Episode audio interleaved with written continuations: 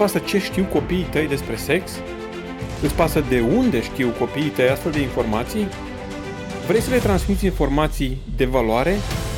Atunci, hai în categoria părinților care se implică. Pentru că îți pasă, pentru că ți asumi, pentru că vei reuși. În sprijinul tău vine și podcastul Părinți Implicați, în această primă serie despre educație sexuală a copiilor.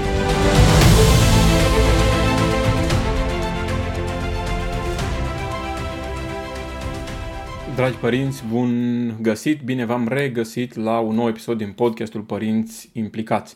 Un podcast care dezbate tema aceasta a educației sexuale pe care părinții trebuie să o facă copiilor lor. Mă tot uit în stânga și în dreapta aici să văd dacă toate LED-urile sunt aprinse, că acest episod se pare că l-am registrat odată și nu s-a înregistrat nimic din punct de vedere vocal. Trecând peste aspectul acesta, Uh, vreau să vă spun că episodul de astăzi este primul din seria celor care uh, se referă la studii de caz. La studii de caz pornite din realitate. Uh, de data aceasta avem uh, un studiu de caz pornit la un comentariu al unei doamne care uh, a ascultat unul din episoadele noastre sau mai multe, n-am întrebat-o. Uh, Vorbim despre educația sexuală a copiilor, vorbim despre principii sănătoase pe care trebuie să le transmitem copiilor noștri. Da, foarte adesea criticăm școala, criticăm uh, pe cei care fac formare copiilor noștri într-un fel sau în altul. Uh, ne dorim ca fica sau fiul nostru să fie foarte bine informați, să nu fie informații eronate despre diferite lucruri și este naturală dorința asta și eu îmi doresc ca fiul meu, uh, fiii mei să fie educați corect din punctul acesta de vedere, dar, un dar mare, Uh, educația în privința sexualității îmi revine mie. Eu care sunt tată de băieți, îmi revine mie această formare educației, formarea gândirii despre sexualitate îmi revine, este a mea. Adică nu pot să o dau nimănui, nu pot să spun, uh, uite, doamna profesoară, uh, copilul meu are 16 ani, nu vreți să-i vorbiți ceva despre sexualitate, că să sunteți dirigintă și să-i... Este absurd, da? Uh, sau uh, să mă duc la grădiniță și să spun, uite, uh, fica mea are anumite comportamente și, um, nu știu, am descoperit că face cu tare lucru, nu vreți să vorbiți cu ea despre... Este absurd. Eu sunt cel care trebuie să vorbesc astfel de, de lucruri cu copiii și cred că lucrul ăsta este foarte important datorită poveștii cu Moș Crăciun, așa spun eu uh, tuturor care mă întreabă. De ce povestea cu Moș Crăciun? Probabil vi s-a întâmplat și dumneavoastră, mi s-a întâmplat și mie, când copiii mei au mers la grădiniță, au fost unii din acei îndărătnici care um, nu prea au înghițit povestea cu Moș Crăciun pentru că știau de acasă că nu există. Da? Eu nu discutasem cu ei și le spusesem că nu există Moș Crăciun, că de fapt părinții care își iubesc copiii le fac diferite cadouri astfel încât să se bucure uh, și în felul ăsta um, au găsit ei modalitate cumva cu o mică păcăleală să zică că venit Moș Crăciun, dar de fapt ei... E bine, în fine, știau ei toată povestea asta de acasă, la primul an de grădiniță, al nostru care este o fire analitică, copiii noștri au o problemă uh, de auz, sunt protezați amândoi, uh, deci uh, au o capacitate extraordinară de a observa, de a vedea lucrurile, de a citi pe buze, de a observa trăsăturile faciale și așa mai departe, fiind foarte analitici de felul lor, uh, a detectat că de fapt ăla este, chiar dacă are barbă și mustață, este de fapt uh, o altă persoană pe care o cunoștea. Uh, și în plină serbare spune, ăla e domnul cu tare. Da? A început acolo dezbatere, că nu, că e Moș Crăciun și așa mai departe. Uh, o cam stricat farmicul sărbătorii. Uh, nu sunt mândru de asta, adică orice părinte creștin ar fi mândru. Uite ce a zis copilul meu la școală, a făcut evangelizare. Nu, nu sunt mândru de asta, cred că într-un alt mod se face evangelizare. Dar aici este un principiu și l-am numit eu principiul Moș Crăciun. Și anume, Uh, eu, care am transmis prima dată informația pe acest subiect copiilor mei, um, am avut o anumită greutate în decizia lor ulterioară când au comparat ofertele. Da? Ei au știut de la mine că nu există Moș Crăciun, că este o acțiune de uh, dăruire a părinților, de iubire a părinților, prin care le oferă anumite cadouri copiilor lor. Uh, au știut toată povestea asta și când s-au întâlnit cu o clasă întreagă uh, sau cu mai multe clase reunite care credeau în Moș Crăciun și au dezbătut cu el problema lui Moș Crăciun, Ceea ce am spus eu, pentru că am fost primul care a transmis această informație, a cântărit foarte greu. Atât de greu încât nu l-a putut convinge două clase de elevi, plus Moș Crăciun în persoană și patru educatoare. Da? Cu alte cuvinte, cred că această teoremă, dacă pot să spun așa, lui Moș Crăciun, este valabilă și în domeniul sexualității. Eu sunt cel care trebuie să transmit prima dată informațiile. Informațiile pe care le transmit eu vor constitui punctul lui de reper în acel, pe acel subiect. Da? Astfel încât ulterior cu siguranță va, vor afla și mai multe informații decât am spus eu și mai multe nuanțe ale celor informații și uh, informații contrare cu ceea ce am spus eu. Vor afla foarte multe informații, dar nici să vrea uh, nu vor putea să ignore ceea ce am spus pentru că acela devine punctul de reper. S-a întâmplat prima dată în viață și pentru că este primul lucru care s-a întâmplat în viață, el va compara tot. Chiar dacă va fi îndărădnic și va refuza învățătura mea și va, va folosi ceea ce am spus eu doar uh, Uh, ca să contreze ceea ce am uh, aflat de la mine, da? dar va constitui punct de reper pentru el. Și asta îmi doresc. Da? Îmi doresc ca fiul meu, chiar dacă la un moment dat va, fiii mei, chiar dacă la un moment dat vor uh, afla tot felul de informații și vor pune la îndoială ceea ce știu de la mine, vor ști ceva de la mine. Și ce se întâmplă în schimb dacă află din altă parte? Mi s-au întâmplat o grămadă de situații în care copilul venea de la școală și spunea uite ce m-au auzit de la școală, de la doamna profesoară. Și încercam să spun, uite, cred că lucrurile stau puțin diferit. Nu, nu stau diferit, pentru că așa a spus doamna. Poate vi s-a întâmplat și, cu siguranță vi s-a întâmplat și dumneavoastră. Doamna a spus că există dinozauri, că au existat dinozauri. Și spun, uite, hai să ne gândim puțin, uite, îți amintești, noi am citit în scriptură. Nu, doamna a spus că există dinozauri.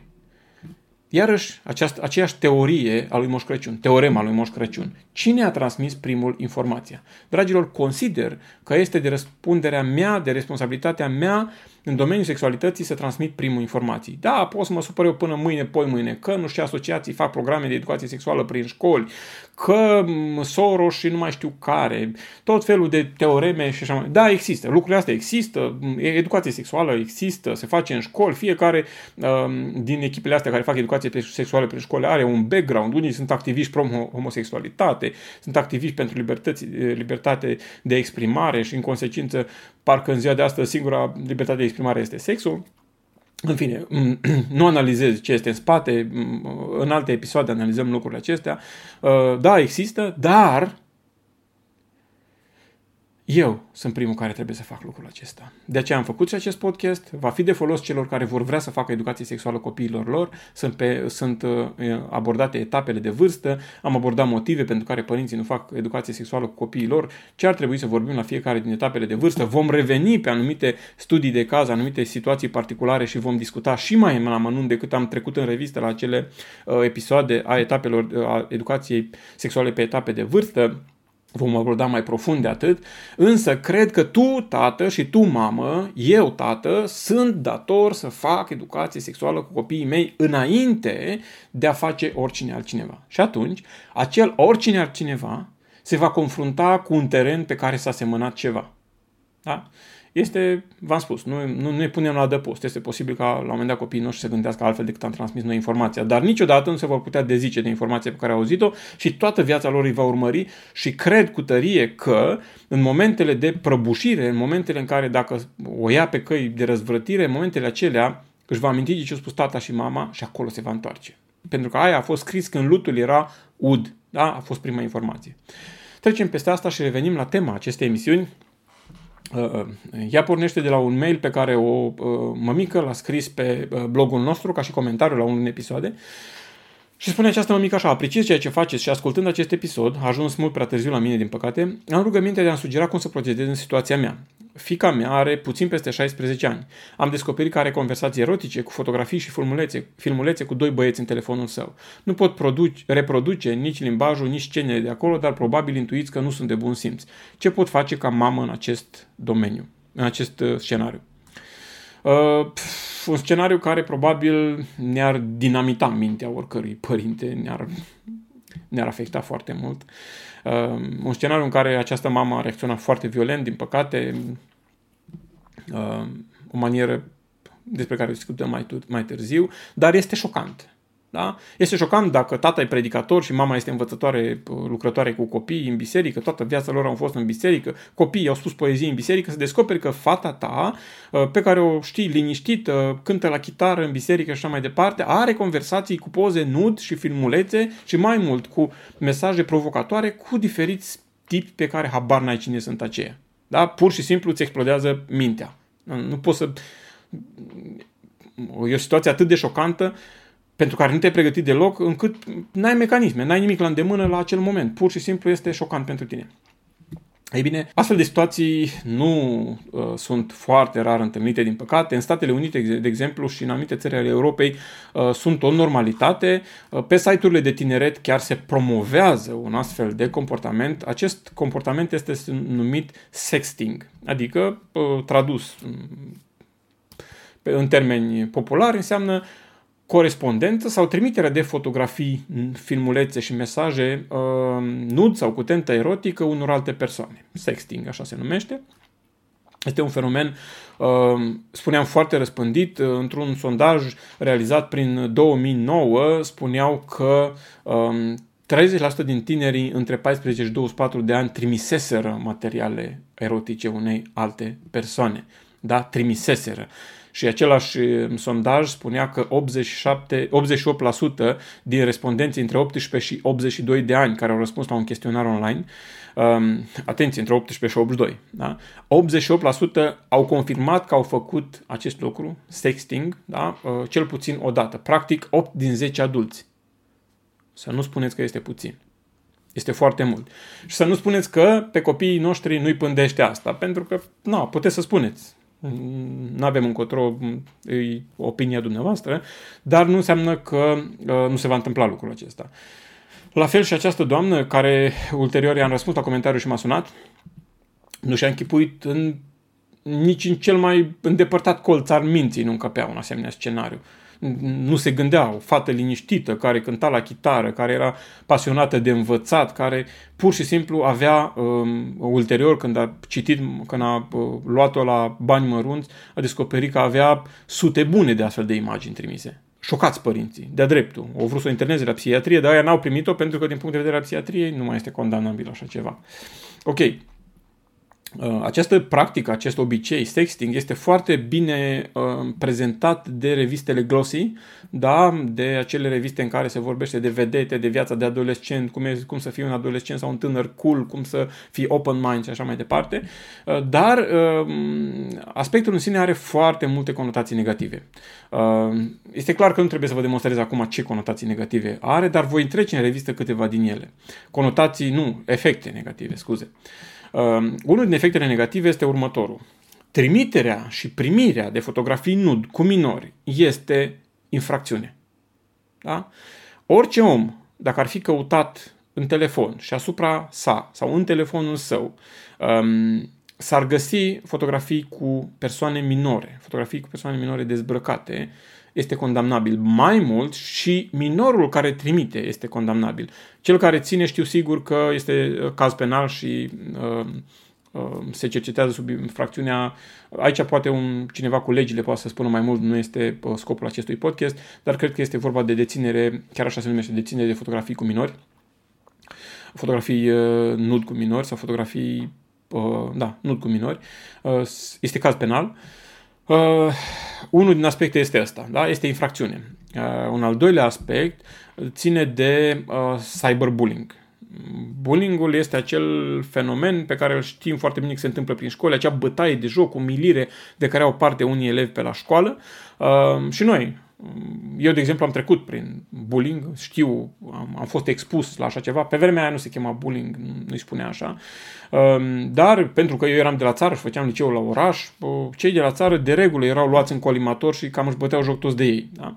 Însemna să te umilească, să te pună să speli pe jos, să faci diferite chestii, să-și bată joc de tine. Ei, gândește ce înseamnă când cineva din adolescenții din ziua de astăzi care nu vor ezita să folosească orice ca să te, uh, ca să te uh, umilească, când un astfel de adolescent are la dispoziție niște uh, fotografii nud. Da? Și atunci cyberbullying-ul este un efect uh, al trimiterii de uh, fotografii nude, un efect care poate să cauzeze moartea. Da? Sunt uh, în, de-a lungul istoriei moderne uh, destul de multe cazuri în care fete sau băieți care au fost uh, uh, imprudenți și au trimis mesaje cu fotografii nud, care s-au certat cu acele persoane care au trimis, uh, până la urmă au fost uh, în situația de a se face publice acele fotografii, de a-și bate joc de ei și și-au luat viața. Da? Adică nu este tot una să apară poze cu tine dezbrăcat, dezbrăcată pe la școală, pe la biserică, prin oraș și așa mai departe. Nu este o, o, un, un șoc psihologic la care să faci față foarte ușor. Asta este un al doilea efect, un al doilea posibil efect da? Uh, cred că este un efect cu siguranță, contează doar când. Da? Pentru că dacă tu trimiți la 16 ani fotografii cu tine nud, uh, este o problemă. Cel mai mult, cel mai probabil acele fotografii la un moment dat vor apărea în public. Dacă poate face asta când ești căsătorit, atunci sunt anumiți parametri, îi o treabă. Da? Dar și acolo poate să apară divorț, poate să apară ceartă la un moment dat și să te trezești cu acele opere de artă că apar publice pe internet și le știe tot uh, cartierul tău. Mm, închipuiți-vă ce se poate întâmpla în situația asta. Deci ăsta este un al doilea efect. Prima dată cel de uh, legislativ, apoi acesta al uh, bullyingului. Mai mult, implicațiile sunt uh, mai adânci, chiar dacă este prime, bine primit un asemenea comportament și este încurajat un asemenea comportament, implicațiile sunt mai adânci din cauza că um, există o uh, vulnerabilitate permanentă. O imagine sau un filmuleț transmis nu-ți mai aparține. Este la altcineva. Poate să facă ce vrea cu el, inclusiv să te șantajeze. Și foarte multe situații se întâlnesc în care fete sau băieți sunt șantajați cu filmulețele nud um, și chiar ajung în, în rețele de prostituție. Da? Nu este de joacă, să nu credeți că e foarte departe de dumneavoastră sau de copiii dumneavoastră un asemenea scenariu. Nu, nu, nu, din păcate este foarte aproape. Um, gândiți-vă la cât de mult își doresc adolescenții noștri să fie și ei uh, Uh, cool, să fie în, um, nu știu, acceptați de ceilalți, să câștige încrederea celorlalți, să aibă poate o iubită, un iubit și așa mai departe și atunci sunt dispus să facă uh, și astfel de lucruri și atunci trebuie să fie foarte mare prudență ce se întâmplă, cum se transmit uh, informații către ei. Revenind la întrebarea care a venit spre noi, ce poate face o mamă în acest scenariu, am încercat să mă pun în situația acestei doamne uh, și a curs, au curs instant ape de pe mine. Da? Să-mi descoper copilul că trimite fotografii, deși undeva uh, în societatea noastră este cumva că un băiat dacă trimite e o treabă, dar e curios, foarte curios că conform sondajelor astfel de acte inițiază fetele, adică mă așteptam ca băieții să fie cei care inițiază, dar nu, băieții nu trimit, ci se pare că conform sondajelor, fetele trimit și este o chestie care, la care lucrează societatea de astăzi. Da? Se produce foarte multă fotografie, uh, pornografie pentru femei astăzi, um, pentru că și-au dat seama că piața de bărbați e cucerită aproape toată și a rămas ceva de cucerit pe piața de femei. Da? Și foarte multă pornografie se produce pentru femei. Adică o femeie poate nu s-ar uita la, fotogra- la pornografie făcută pentru bărbați, că acolo femeia este obiectificată, este forțată, este... Dar acum s-au creat, s-a creat pornografie pentru femei în care ele sunt uh, într-o altă postură și în consecință femeile sunt dispuse să se uite și la astfel de materiale. Uh, și adolescenții, tinerii sunt consumatori de astfel de pornografie, trebuie să fim foarte atenți. Dar despre asta am discutat într-un episod anterior, uh, puteți asculta în episoadele anterioare despre pornografie la adolescenți și la, uh, și la tineri. Ei bine, ce poți să faci în situația asta? E șocat ca părinte, în primul rând, și este normal să fii șocat, sau nu e normal? Adică, dacă eu am făcut educație sexuală copiilor mei până la vârsta de 16 ani, s-ar putea să nu fiu șocat. S-ar putea să știu ce se întâmplă. S-ar putea să știu ispitele cu care se confruntă. Sau s-ar putea să nu ajungă copilul meu în situația respectivă pentru că știe ce înseamnă asta. Am discutat cu el înainte. Da? În fine, dacă n-ai făcut-o până atunci și această doamnă cu care am discutat la telefon nu a făcut-o, pentru că s-a gândit că pe fica ei nu interesează așa ceva, niciodată n-a dat vreun semn de interes în domeniul ăsta, dar niciodată n-a, n-a surprins-o gândindu-se sau având poze cu băieți sau gândindu-se la chestii sau mângâindu-se sau observându-se, n-a observat nimic de genul ăsta. Dacă faci educație sexuală cu fata, cu băiatul tău, cu siguranță nu mai ești la fel de șocat. Ce poți să faci în situația asta? În primul rând, cel mai important aspect este nu fă mustrarea și confruntarea, mai degrabă zis, atunci. Nu fă confruntarea atunci. Este de ajuns să știe că știi. La fel se întâmplă și la pornografie, da? Ai surprins băiatul tău, fata ta, uitându-se la pornografie, prima dată doar să știe că știi lucrul ăla. Da, dacă l-ai surprins. Nimic mai mult. Nu fă mai mult atunci când fierbi, când ești un cazan sub presiune. Pentru că orice faci atunci diminuează dramatic, aproape total, șansele de a putea să porți o discuție pe tema respectivă ulterior. Nu fă nimic atunci. Este primul pas pe care îl recomand. S-ar putea să nu fiți de acord cu mine, s-ar putea să existe și alți oameni care au alte păreri, dar opinia mea mi-o mențin și pot să o uh, argumentez, nu fă nimic atunci. Când ești furios, când fierbe sângele în tine, când ți se fum pe urechi, nu este momentul potrivit să uh, faci confruntare. De ce? Pentru că, în genere, confruntarea are ca scop restaurarea acelei persoane, restabilirea unei relații, apropierea unei persoane, îndepărtarea unei persoane de pericolul la care se expune. Asta e scopul confruntării. Ei, în momentul în care tu ești un cazan sub presiune, nu mai ții cont de scopurile confruntării, tu exprimi furia, indignarea, surpriza de care ai avut parte, trădarea de care ai avut parte, da? Și nu ții neapărat, uh, în primul rând, apropierea celelalte persoane și restaurarea ei, cât obținerea dreptății tale. Cum să-mi faci tu mie una ca asta?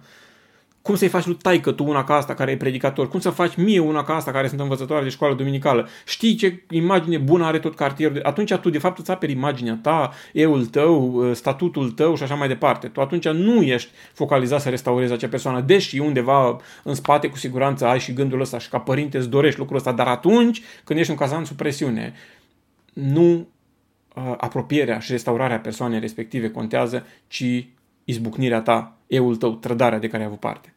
Deci, în primul rând, nu reacționa atunci. În al doilea rând, după ce ai descoperit așa ceva, înaintea lui Dumnezeu spune tot ceea ce se întâmplă și cere înțelepciune, pentru că perioada următoare este foarte sensibilă pentru ceea ce urmează să faci. Este nevoie de maximă înțelepciune astfel încât să procedezi, um, dacă se poate, fără greș, chirurgical. Um, Odată cu asta, uh, trebuie să te informezi despre ceea ce ai, ce ai văzut. Cum se cheamă lucrul ăsta? Se mai face? Nu se mai face? De ce fac copiii lucrul ăsta? De ce fac adulții lucrul ăsta? Care sunt efectele dăunătoare, efectele negative? Sunt vorbite și efecte pozitive. Adică du-te, uh, pregătește pentru confruntare, dar să ai temele făcute, nu doar ca așa vreau eu. Ca așa, cine mai pomenit așa? Da, este ok, știu, este adevărat, cine mai pomenit așa? Ai dreptate. Dar argumentele de genul ăsta nu țin la adolescenții de astăzi și la tinerii de astăzi, da? Nu țin. Ei au nevoie să discuți cu ei și să negociezi. Da? Cât e copil mic, îi impui, poți să îi impui. Asta nu ai voie să faci. Și este ok să îi impui, nu pune mâna pe plită, că te arzi. Tu știi că te arzi. Chiar dacă el insistă, îi dai peste mânuță ușor, nu ai voie că te arzi. Da, aici este impunere.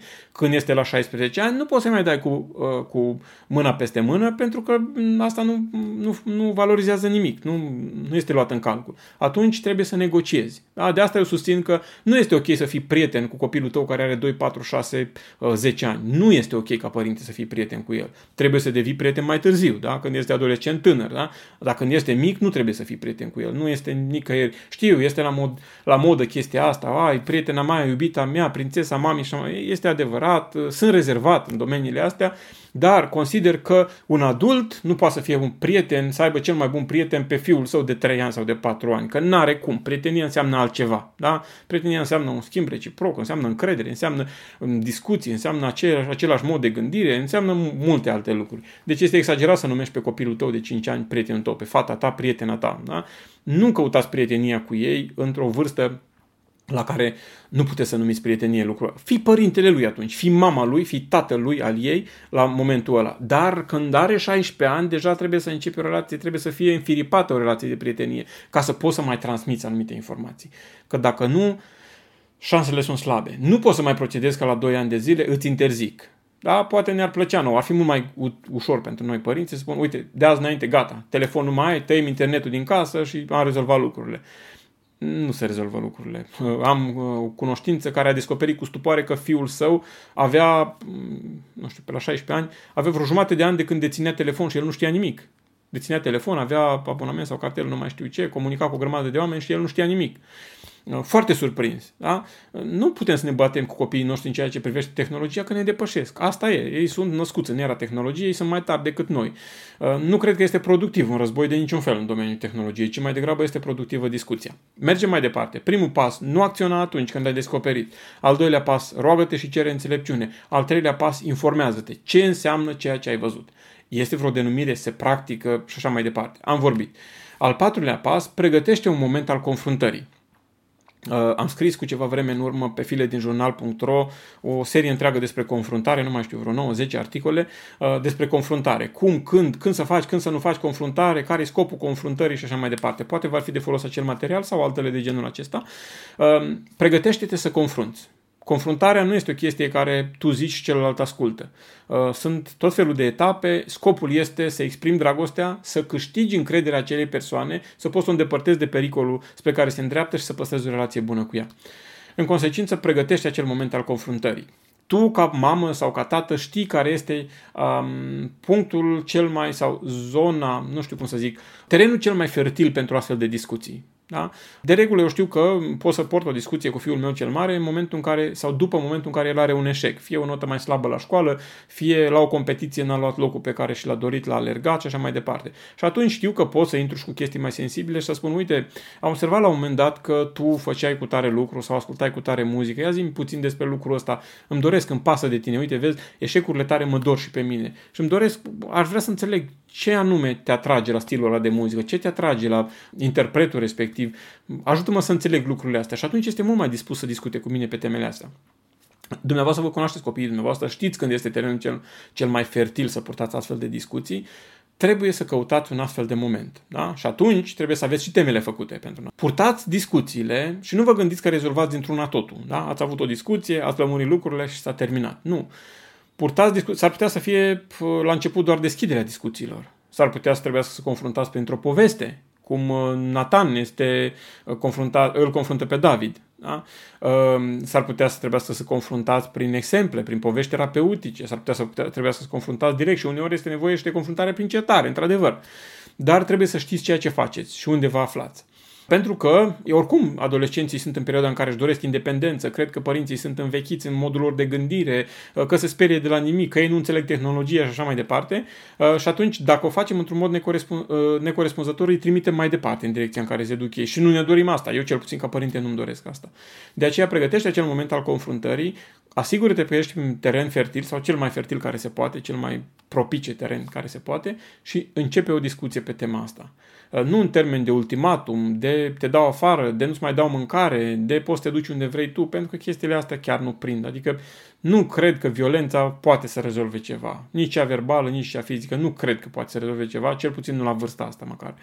Uh, și atunci, asigură-te că abordezi cu respect adolescentul. Și atunci vei sări în sus și vei spune respect?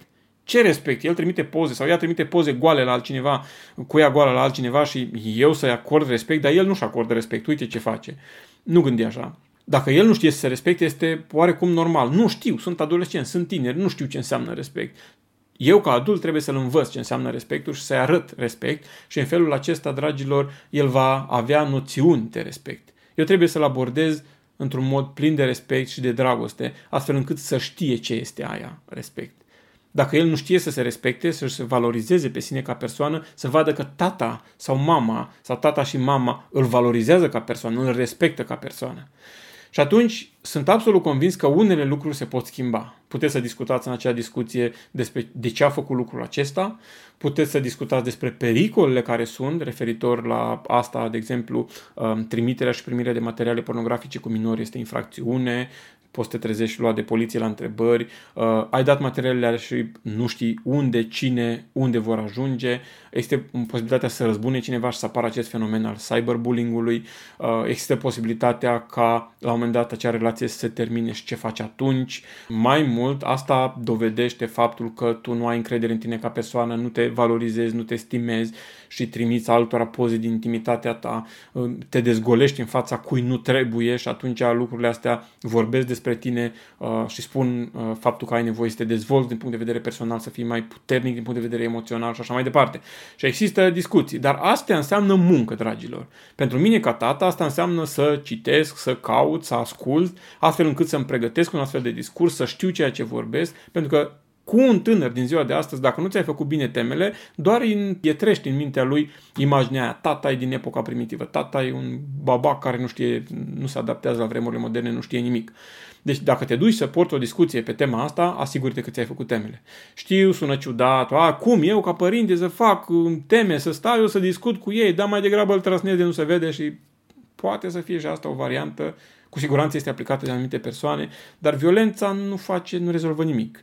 Cel puțin nu poate determina să se ascundă mai bine, da, ca să nu mai prins, să-și pună amprentă pe telefon ca să știe sigur că nu descoperi pattern sau parola niciodată, da, poate să se păzească mai bine.